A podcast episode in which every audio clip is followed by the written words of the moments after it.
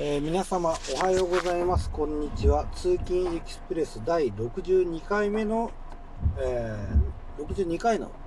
収録配信を行いたいと思います、えー、第61回で確か私本の紹介をしたんですが菅敏子著、えー、地図のない道っていう本でした。僕は私はあのー道のない地図って確か言っちゃったような気がします。それ申し訳ありませんでした。訂正いたします。えー、正解は地図のない道でした。えー、せっかくなので、えー、この本、最近読んでる他の本も読んでいきたいと、あの紹介していきたいと思います。えファクトフルネスという本を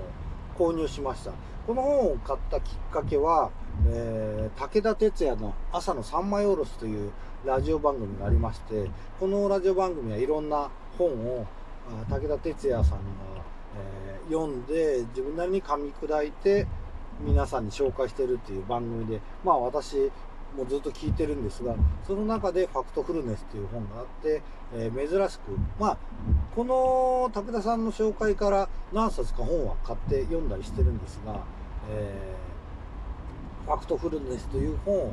買ってみました。この本はビジネス書に分類されるみたいですね。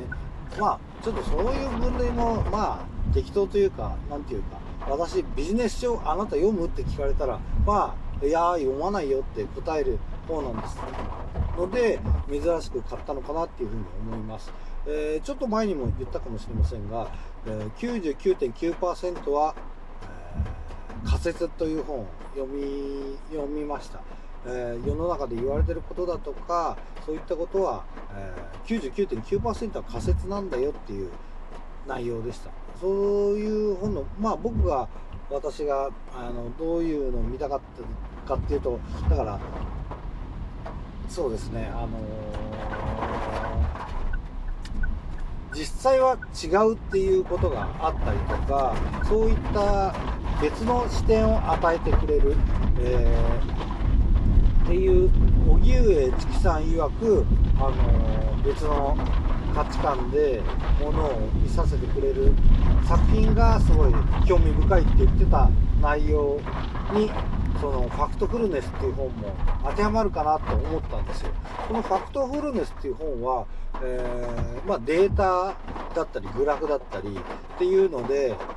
結構いろんな事例が紹介されてて、えー、ちょっとこれ雨であの車を叩く車の屋根を叩く雨の音がうるさいかもしれないんですけど申し訳ありません。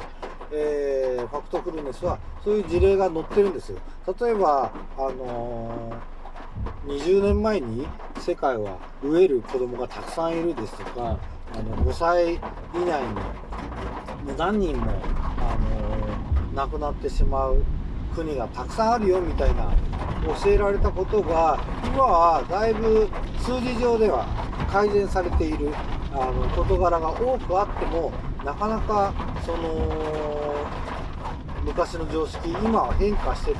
データも出てるにもかかわらずそういった常識はなかなか覆らないっていう事例をたくさん挙げてくれてます。さらにそのなんでそういうのが人々の心の中だって考えで覆らないかっていう、えー、理由を、えー、10個ぐらい、あの紹介してくれてる本です。この本もまだ全部は読み終わってません。まあ例えばあの人間とかはあのいいニュース情報よりも劇的なあの悲惨な状況だったりそういった情報の方が頭にも残りやすいし、えー、テレビ番組のニュースとかで流す時にもそっちの情報の方が多いんだよ犯罪が最近増え最近物騒だからとかっていうのもまさにそれでで実際犯罪件数が増えてるの？そういう悲惨な事件っていうのは増えてるのって言ったら、えー、おそらく減ってるんじゃないかなって僕なんかも思うわけですよ。あのただちっちゃいお子さんを持つ小学生のお子さんを持つ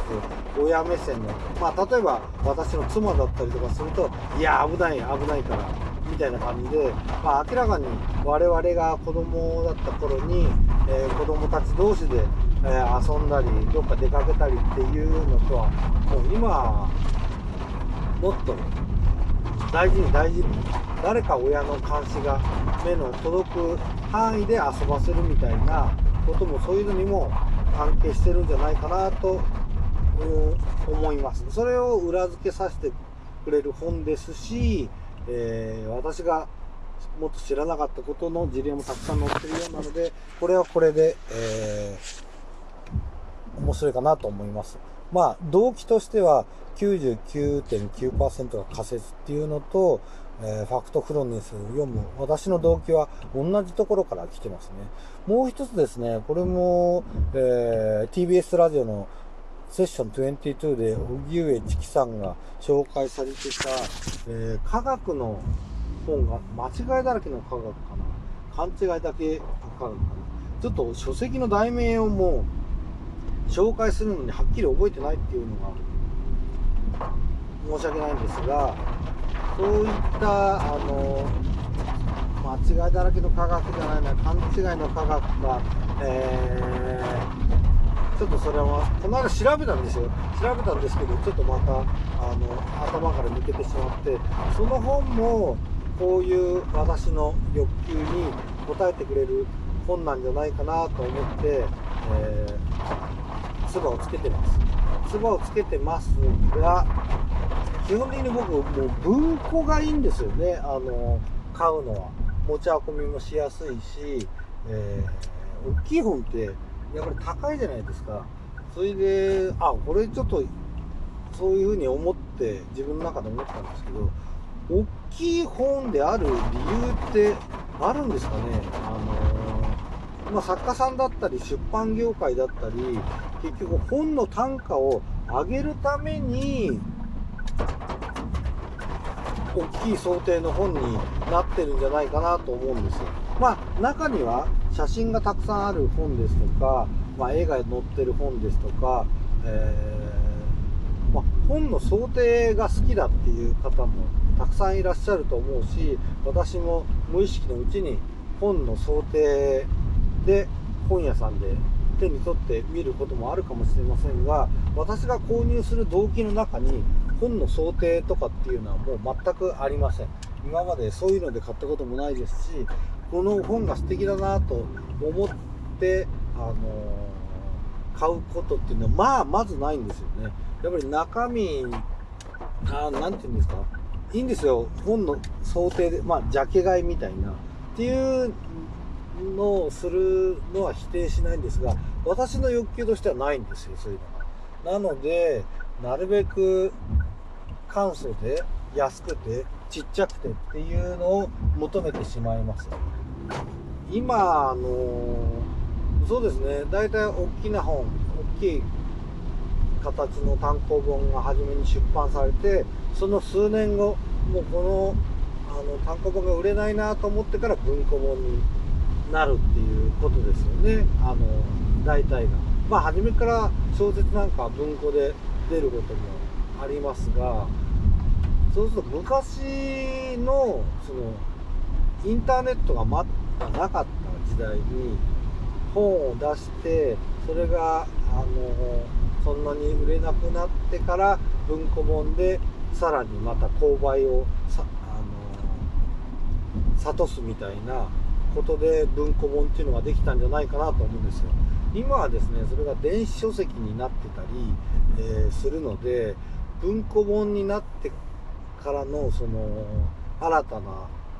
購買層っていうのはどんぐらい増えるかっていうのはちょっとわからないんですが、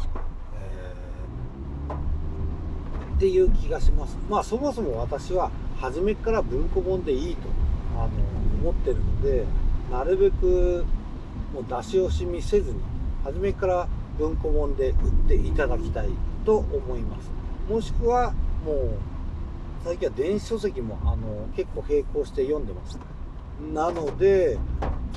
持ち運びとかそういうのが便利便利じゃないっていうことに関して言えば電子書籍で十分なのかなって、えー、数年前よりも思っちゃってますね。あのやっぱり本紙の本を読んでる方が頭にも入る